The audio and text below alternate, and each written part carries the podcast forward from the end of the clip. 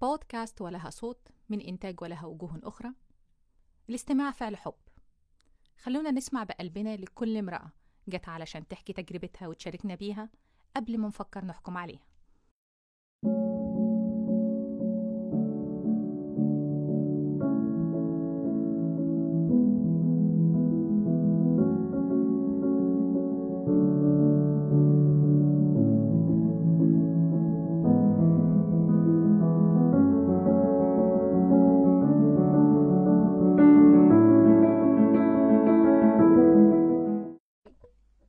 قالوا لك ليه لأ؟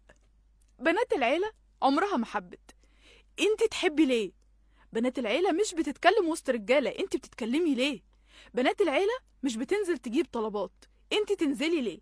ما تقوليليش بقى حجج واهية من بتاعة ما كل بنات العيلة بيحبوا بس آه، في الدرة. ولا إن شباب البلد مثلا عشانها لحظة بلحظة بس في شرم والغردقة. وما تقوليليش بقى إنك مش عندك إخوات ولاد أصلا فقال يعني مضطرة تعملي انت كل حاجة. رؤى. رؤى يا ستي كل يوم بتصحى تلبس هدومها وقبل ما تطلع من البيت لازم الأول يتعمل لها سكان وموافقة على اللبس. وزي كل يوم رؤى هتركب القطر عشان تروح الجامعة. بس النهاردة رؤى اختارت تسيب مكانها لست عجوزة. فالراجل اللي قاعد جنبها قال لها يا بنتي يعني ولا راجل ولا بنت قامت لها اشمعنى أنتي؟ رؤى وصلت الجامعة وحضرت محاضراتها وزي أي يوم في الجامعة خلص متأخر.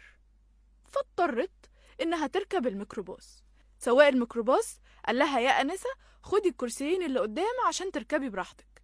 فلما تليفون رؤى رن وباباها كلمها قال لها بتركبي قدام ليه يا رؤى؟ هو من إمتى بنات العيلة بيركبوا قدام؟ وصلت البيت وقبل ما تنام رؤى جنب أخوها اللي لسه جاي من بلاد بره كلمت الحب. الحب بقى بس بصوت واطي. قال لها رؤى أنا عمر ما أختي نامت على سريري. أنت ليه بقى تنامي جنب أخوكي على سريره؟ رؤى نامت بس ما حدش الحمد لله قال لها نمتي ليه على الجنب الشمال وبنات العيلة بتنام على اليمين. السؤال بقى ليه بنقيس بمقاييس مش بتاعتنا مع إن لا كلمة راجل ولا فعل ست مقياس ليا. أنا مقياس نفسي. أنا رحمة شاركوني على هاشتاج أنا المقياس.